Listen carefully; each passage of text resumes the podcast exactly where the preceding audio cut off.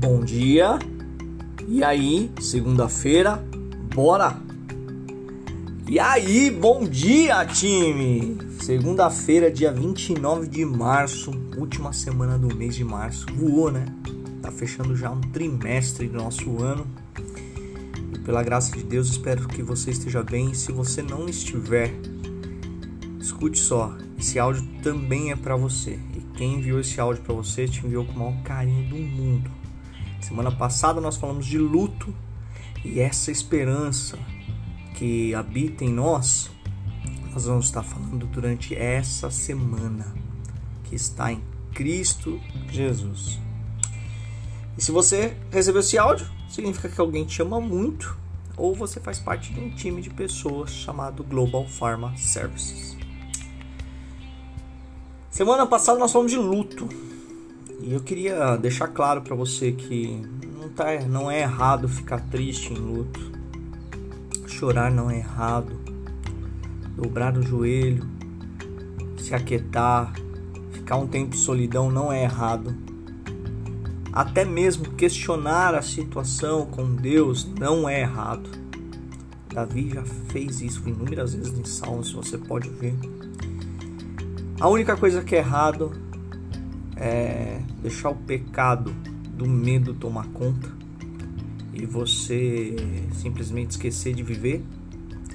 Dizer que Deus não existe, que Ele não tem um propósito para você, ou seu avesso, né? fechar os olhos para a situação, se enfiar em bebida, em medicamento tarja preta. Cuidado, hein? Medicamento tarja preta vicia cuidado, perder o seu propósito diante disso tudo e aí em si perder a esperança. Durante essa semana eu queria te dar cinco motivos para que você tenha esperança que vai acabar essa pandemia e Deus é contigo. Ok? O primeiro motivo que eu quero te dar é que você tem acesso ao Pai e tem acesso a se tornar filho dele. O apóstolo João, mais conhecido como apóstolo amado, que tratava a gente como filhinhos, ele escreve assim: Contudo, aos que receberam o seu nome, o nome de Jesus, deu-lhe direito de se tornarem filhos de Deus, os quais não nasceram por descendência natural, nem pela vontade da carne, nem pela vontade de qualquer homem, mas nasceram de Deus.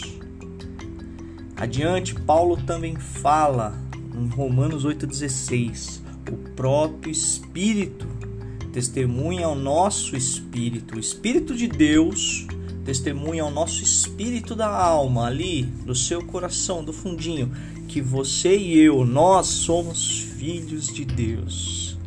Em Gálatas 3, 26 e 27, todos vocês são filhos de Deus mediante a fé em Cristo Jesus, pois quem em Cristo Jesus for batizado, de Cristo se revestiu. Eu queria falar isso para você de início para alicerçar algo chamado fé. E fé é crer nas coisas que não existem, que elas já se cumpriram diante do seu coração.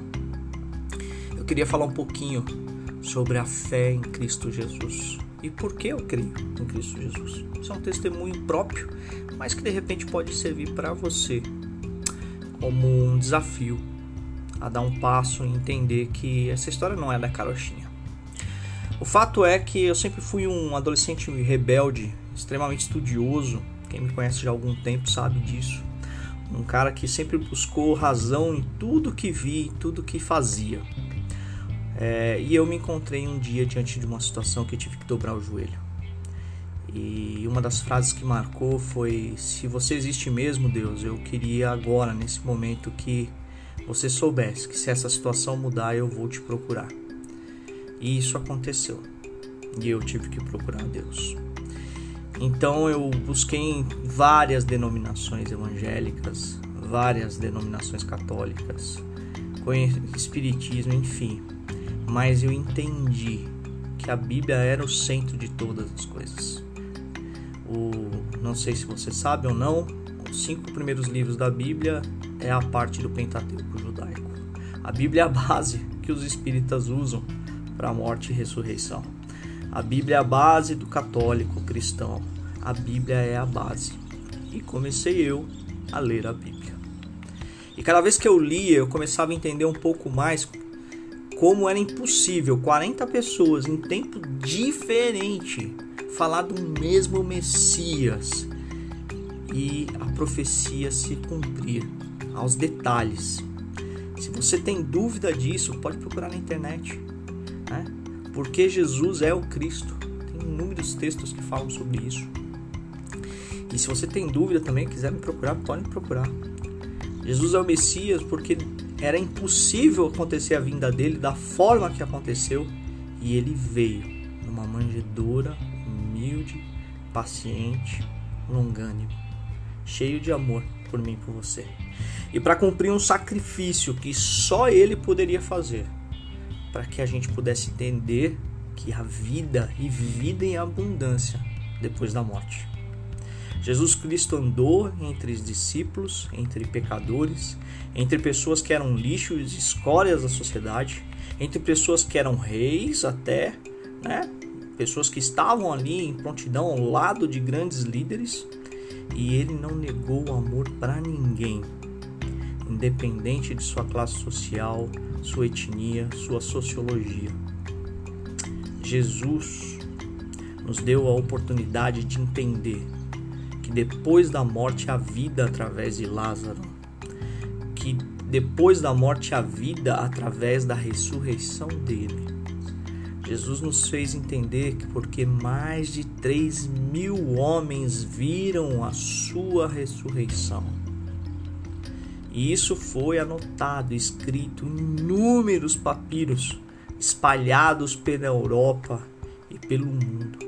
Jesus cumpriu uma profecia que dizia que ele iria morrer no madeiro para que eu e você fôssemos salvos.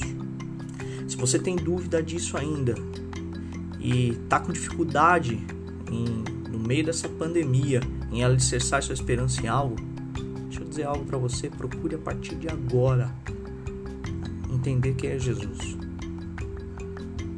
Isso não é a história da carochinha, isso é uma verdade verdadeira em pleonasmo. Que Deus ajude você a encontrar a Cristo no seu coração. E se você já encontrou a Cristo no seu coração, compartilhe essa mensagem com quem precisa ouvir da esperança essa semana. Serão cinco mensagens sobre a esperança que habita em nós. Que Deus abençoe e para cima deles. Bora!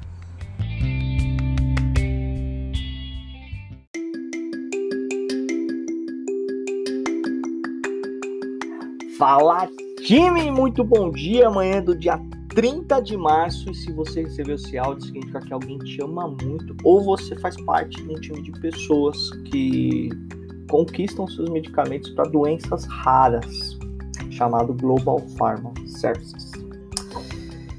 Durante essa semana, é, eu conversei muito com Deus e chegamos à seguinte conclusão devemos falar agora sobre esperança. Semana passada nós falamos sobre luto e como você superar ele, e eu gostaria durante essa semana falar sobre esperança no meio desse caos, no meio desse lockdown. Tantas pessoas perdendo emprego, pessoas perdendo pessoas queridas, no meio de tantas dificuldades, ainda há esperança? Essa é a pergunta. E sim, em Cristo sempre há esperança, porque nele somos mais que vencedores. Mas hoje especificamente eu queria falar sobre tempos difíceis. Né? E se você tiver com a tua Bíblia, se possível, leia sempre o texto que a gente coloca nos áudios, ok? Em Atos capítulo 8, versículo 1 em diante diz o seguinte: E Saulo, que é o apóstolo Paulo mesmo, abrindo os parentes, né? E Saulo estava ali consentindo na morte de Estevão. Naquela ocasião, desencadeou uma grande perseguição contra a igreja em Jerusalém todos, exceto os apóstolos, foram dispersos pelas regiões da Judéia e Samaria. Ou seja, todo mundo correu, né? ficou com medo, correu diante da perseguição. Alguns homens piedosos sepultaram Estevão e fizeram por ele grande lamentação. Saulo entretanto, devastava a igreja, indo de casa em casa, arrastando homens e mulheres e lançando na prisão. O contexto desse texto é importante. O livro de Atos, ele acontece logo após que Jesus morre, ressurge, né? Em sua ressurreição e é levado aos céus, dizendo o seguinte: Ide e pregai o evangelho para toda qualquer criatura até os confins da terra. E o que, que aconteceu com todos os apóstolos e todo mundo que crê em Jesus? É lógico, né? Buscaram a zona de conforto. Vamos ficar em Jerusalém, que tá tudo bem. Nós estamos aqui evoluindo, aqui crescendo, aqui em número. Será que Deus queria isso para os cristãos? Jesus foi claro, né? Nos, nos três evangelhos é citado isso. Ide e pregai o evangelho, ide e fazer discípulos em todo e qualquer lugar, Jerusalém, Judéia Samaria, todos até os confins da terra, e todo mundo queria ficar em Jerusalém. Eu não sei se você já parou para pensar no momento que nós estamos. Eu intitulo ele como. Gostaria de intitular, se posso dar um título para esse momento, como a escola da fé. Esse é o momento de você exercer a tua fé. E eu quero ser saudoso aqui para alguns que já passaram dos, dos 40 ou dos 35. Não sei se você se recorda disso. A década de 80 foi uma década miserável. Foi o resultado de 50 anos em 5 de JK, de tudo aquilo que aconteceu de investimento de 50 anos em 5, explodindo na década de 80. Nós comprávamos arroz e feijão e nada mais. No final de semana você tinha um franguinho, uma macarronada e uma tubaína, quem conhece, na sua mesa. A inflação ela estourava em 87 a 384%. Ontem eu tive comentando isso com um amigo. Sabe a história de você ir de manhã no, na padaria, comprar um pãozinho com dinheiro e à tarde você voltar com o mesmo dinheiro e não conseguir comprar? Era a situação que a gente vivia. A gente viveu tudo aquilo, limitado no conhecimento, muito sem Deus, e de fato aquilo passou. Foi uma fase. E que fase difícil. Muita gente sem emprego, engenheiros trabalhando em açougue. Eu lembro claramente de pessoas que tinham formações altas numa quitanda. E era assim. O que a gente não pode esquecer é que essa frase da moda também é bíblica. Vai passar. Esse vai passar é bíblico. Porque não há tempestade que dure para sempre, diz a Bíblia. E eu queria promover o que você deveria entender nesse momento. Mais do que o vai passar, é o que você vai aprender com isso. Eu queria te desafiar hoje, a você que passou por aquele momento com seus filhos, eventualmente com seus netos, sobrinhos, ou você passou quando criança, como eu, eu queria te desafiar a falar disso com outras pessoas. Porque a memória é curta e a gente esquece muito fácil de tudo que se passou. Deus era conosco também naquele momento. E já você que nasceu para cima da década de 90, geração milênio, e não viu esses desafios, eu queria te dar essa esperança. Eu queria que você entendesse que a gente já passou por tempos difíceis aqui no nosso país. Tempos muito difíceis. E talvez você não era, você não nem lembra porque não era nem nascido. E tá tudo bem. Cabe a nós explicar para você que vai passar. Vai passar tudo isso. E você sabe aquele apóstolo que consentiu com a morte de Pedro, perseguiu a igreja. Hoje, ele é conhecido como Paulo, o apóstolo dos gentios. aquele que levou Jesus a ser conhecido pelos romanos, que graças a Deus, pela graça e o amor de Deus, alcançou a gente, para que a gente tivesse acesso à verdadeira história de Jesus. Foi esse apóstolo que, no momento difícil, era o perseguidor e hoje é conhecido como apóstolo dos gentios. Espero que isso sirva para você e a pergunta que eu tenho é: e você? Quem se tornará no meio dessa crise? Homens fortes criam tempos fáceis. Homens fracos criam tempos difíceis. Para cima deles, bora! Excelente dia para você.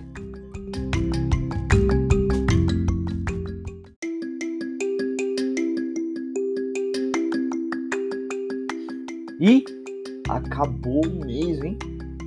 Já foi março. Bom dia! Fala time!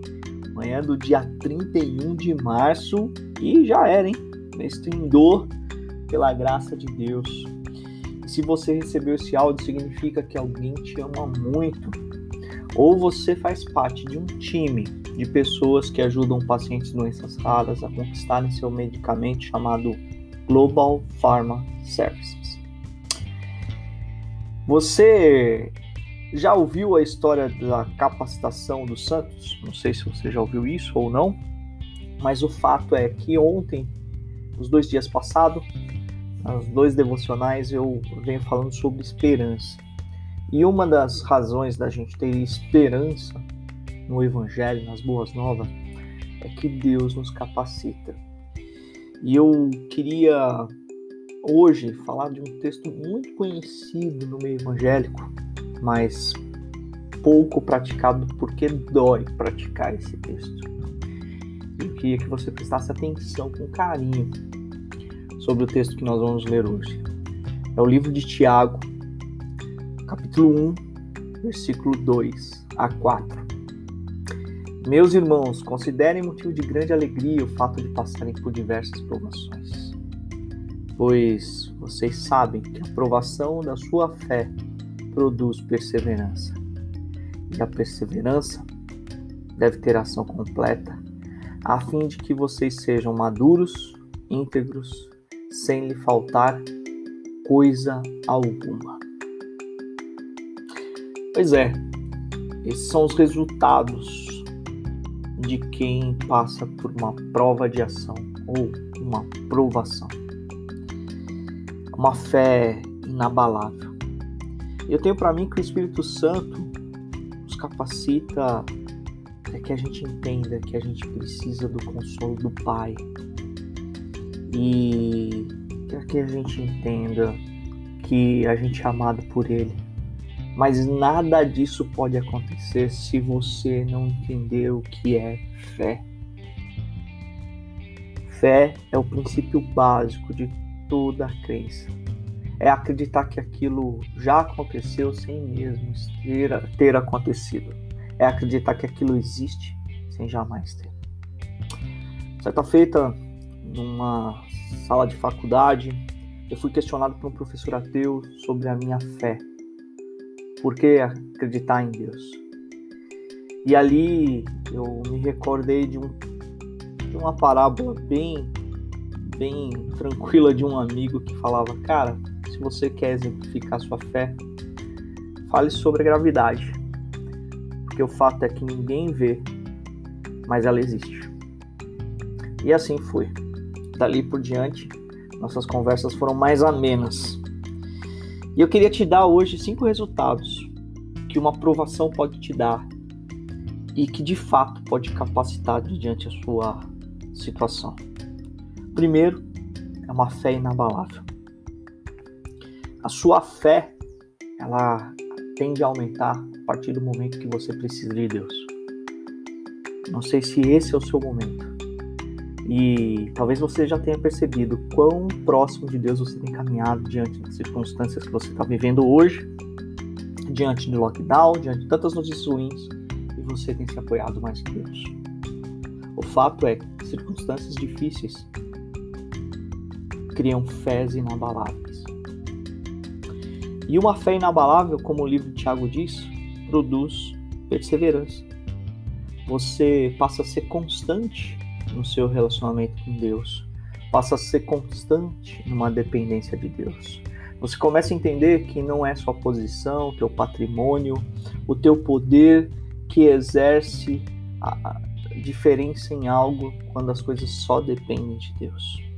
E você produz perseverança todos os dias em acreditar um Deus Pai que é generoso, que nos ama, que todos os dias se achega até nós e nós se achegamos até Ele para conversar, para simplesmente desabafar. Essa perseverança vai produzir algo chamado maturidade, como diz o texto. E essa maturidade, ela espelha o caráter de Deus, o descanso e tranquilidade sobre coisas mais difíceis. Talvez você se pergunte muitas vezes durante esse áudio: o que, que esse cara tem de experiência para falar sobre isso? Eu queria te dizer algo, meu irmão, minha irmã. Há dois anos, Deus fez algo na minha vida para que hoje eu pudesse falar para você aqui em áudio. Ele me levou ao extremo do fundo do poço. E naquele momento eu pude entender quem era ele e quem era eu, na sua graça e amor. Tudo tem um recomeço. Isso me deu maturidade para dizer para você aqui, de forma íntegra,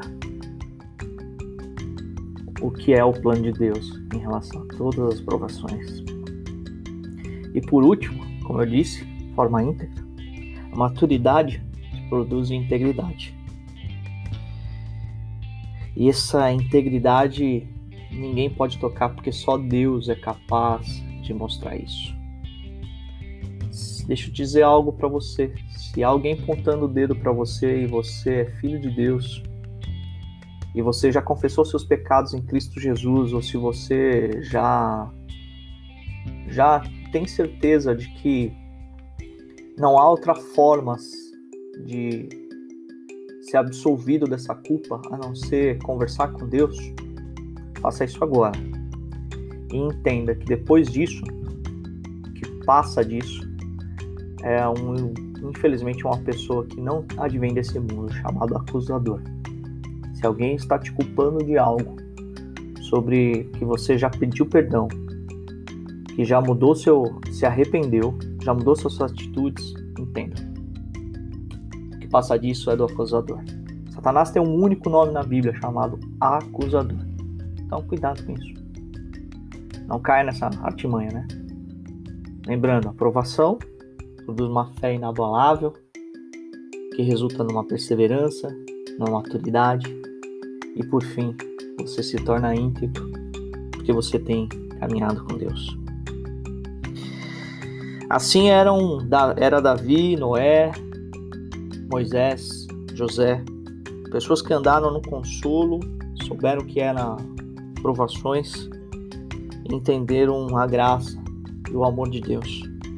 Só que nós tivemos algo ainda melhor.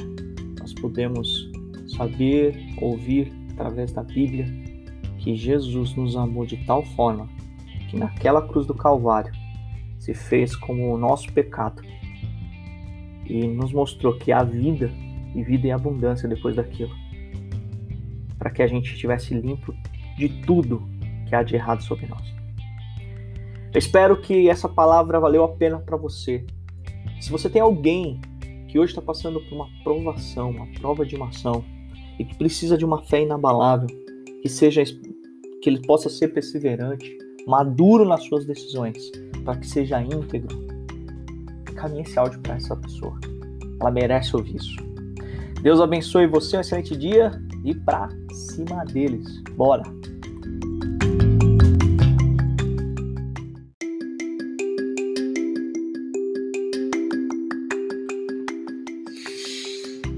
E aí, começou o mês, bora mudar todo o rumo dessa história? Opa! Bom dia, bom dia, bom dia! E aí, time? dia 1 de abril de 2021, um mês diferente. Quem sabe esse é o mês da sua mudança. Quem sabe em Deus você vai mais longe. E eu creio que sim. E se você recebeu esse áudio, significa que alguém te ama muito e acredita que merece, você merece ouvir tudo aquilo que está aqui. Ou você faz parte de um time de pessoas que hoje completa dois anos de mudança. E eu sou grato, muito grato pela vida de todo o time da Global Pharma Services, começando lá pela Fast Medicamentos, terminando na MCO, a última unidade de negócios que a gente que a gente tem, uma MCO, se você não sabe, é o nosso escritório de contabilidade online. Lá a gente reserva o tempo para que você tenha tempo para sua família nos negócios, ok? Bora para a palavra de hoje. A palavra de hoje está em Lucas, capítulo 22, versículo 59 em diante. E passada quase uma hora, um outro afirmada, afirmava, dizendo: Também este estava com Jesus? Não era ele que estava com Galileu? E Pedro disse: Não sei o que dizes, homem, está ficando louco. E ele logo viu o galo cantar. E virando-se, olhou para Pedro, o Senhor.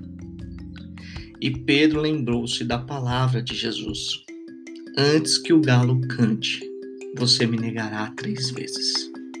E saindo Pedro para fora, chorou amargamente. Essa história com H é o início de um recomeço na vida de Pedro. E eu gostaria hoje de levar essa palavra para você que precisa de uma segunda chance. Aliás, todo esse áudio foi baseado num texto que a minha amada esposa escreveu ontem no portal Momento Saúde, que tem a ver tudo com você ter uma segunda chance. Depois eu deixo o link, um descritivo hoje dos devocionais para você, se você quiser ler o texto em si. Você está precisando de uma segunda chance? Talvez você acordou seu dia pensando nisso. Senhor, eu preciso de um recomeço na minha vida. Na primeira manhã de Páscoa, Pedro precisava muito dessa segunda chance.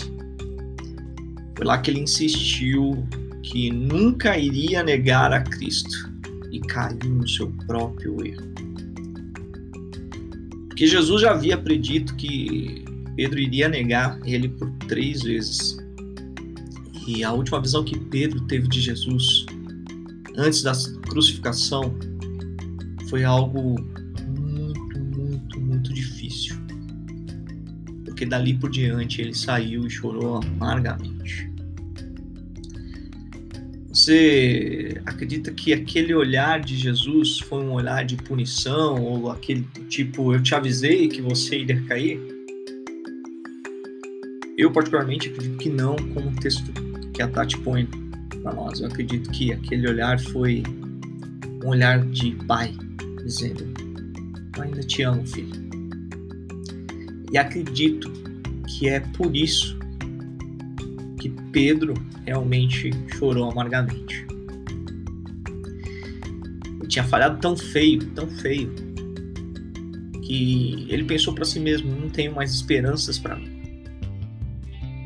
Então, uma mensagem depois de três dias da morte de Cristo surgiu e ele ressuscitou. E uma das instruções que Jesus deixou foi: vai, diga aos discípulos e a Pedro que estou vivo. Então, só cabia a Pedro agora acreditar nisso.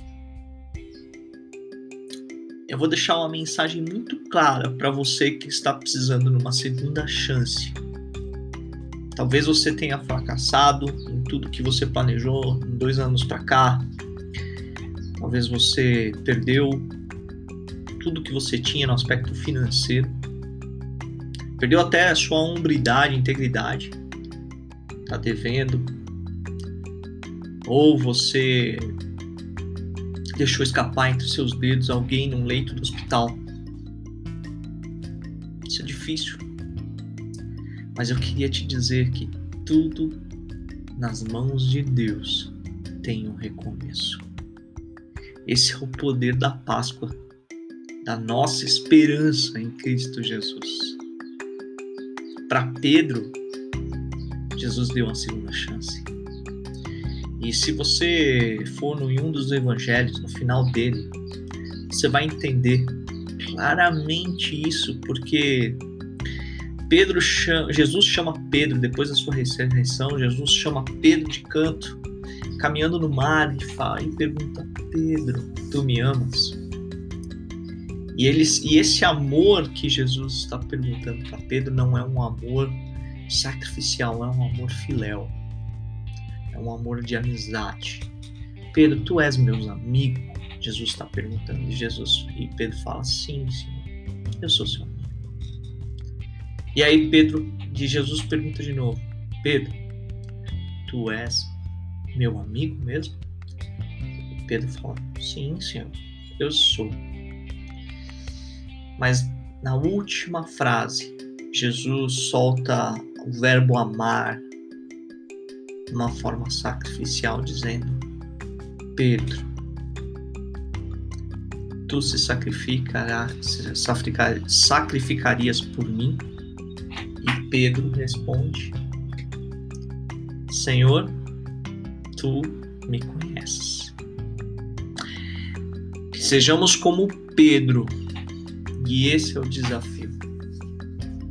Sejamos abertos de coração a dizer que somos limitados, mas sabendo que Deus nos ama. Deus deu a Pedro a segunda chance e estabeleceu a igreja por intermédio dele. Ele foi o primeiro pregador. E ele também pode fazer isso com você. Como eu e você, a gente tem inúmeras lutas acontecendo, nós temos o direito ao lado do pai, como filho, a uma restauração familiar, financeira, a uma restauração de relacionamento. Jesus nos dá uma segunda chance.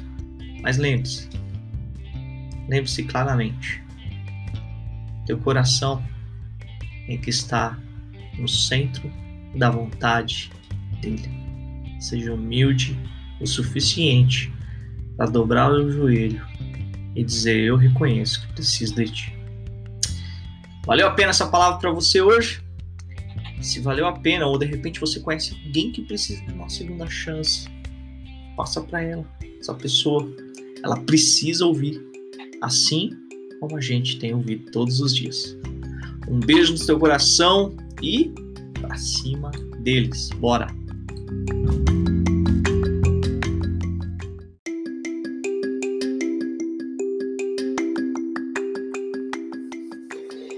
E aí, manhã do dia 2 de abril, muito bom dia para você.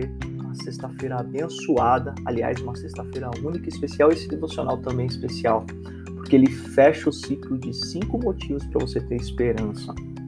E hoje, em especial, não poderia deixar de não enviar para você esse devocional. E se você recebeu esse devocional, você é uma pessoa muito especial. Sabe que alguém te ama muito.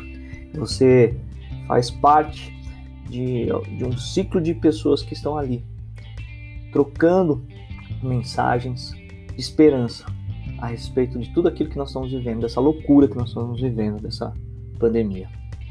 Ou você simplesmente faz parte de um time de pessoas que ajudam pacientes de doenças raras a conquistar seus medicamentos, chamado Global Pharma Services. Como eu disse, hoje é o dia do fechamento do quinto motivo pelo qual você deve ter esperança.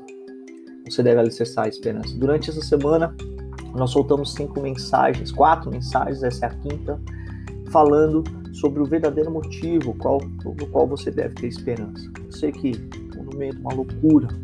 Se você quer ouvir as demais mensagens, eu vou deixar o link para você aí e você pode recordar cada uma delas ou eventualmente ouvir caso você não tenha ouvido. Ok? A palavra de hoje está intimamente ligado a, a essa sexta-feira, aquilo que comemoramos hoje. Eu sei que muitas religiões tratam a Sexta-feira Santa com até um grau de, de respeito muito elevado e está tudo bem nisso e tem que ser. mas eu queria colocar um, verdadeiro sentido bíblico para que você comemore a, ver, a verdadeira Sexta-feira Santa, ok? Não por é, tradição, né? mas sim por razão, ok? Que isso alcance seu coração. O profeta Isaías, há 400 anos antes de Cristo nascer, escreveu uma mensagem muito clara sobre o sofrimento de Cristo na cruz. Se você for lá em Isaías 53, 3, ele diz assim: Ele foi desprezado e rejeitado pelos homens, um homem de dores, experimentado no sofrimento, como alguém de quem os homens escondiam seus, seus rostos. Foi desprezado e nós não o tínhamos em estima Certamente ele tomou sobre si todas as nossas enfermidades. Ele levou sobre si todas as nossas doenças. Contudo, nós o consideramos castigado por Deus.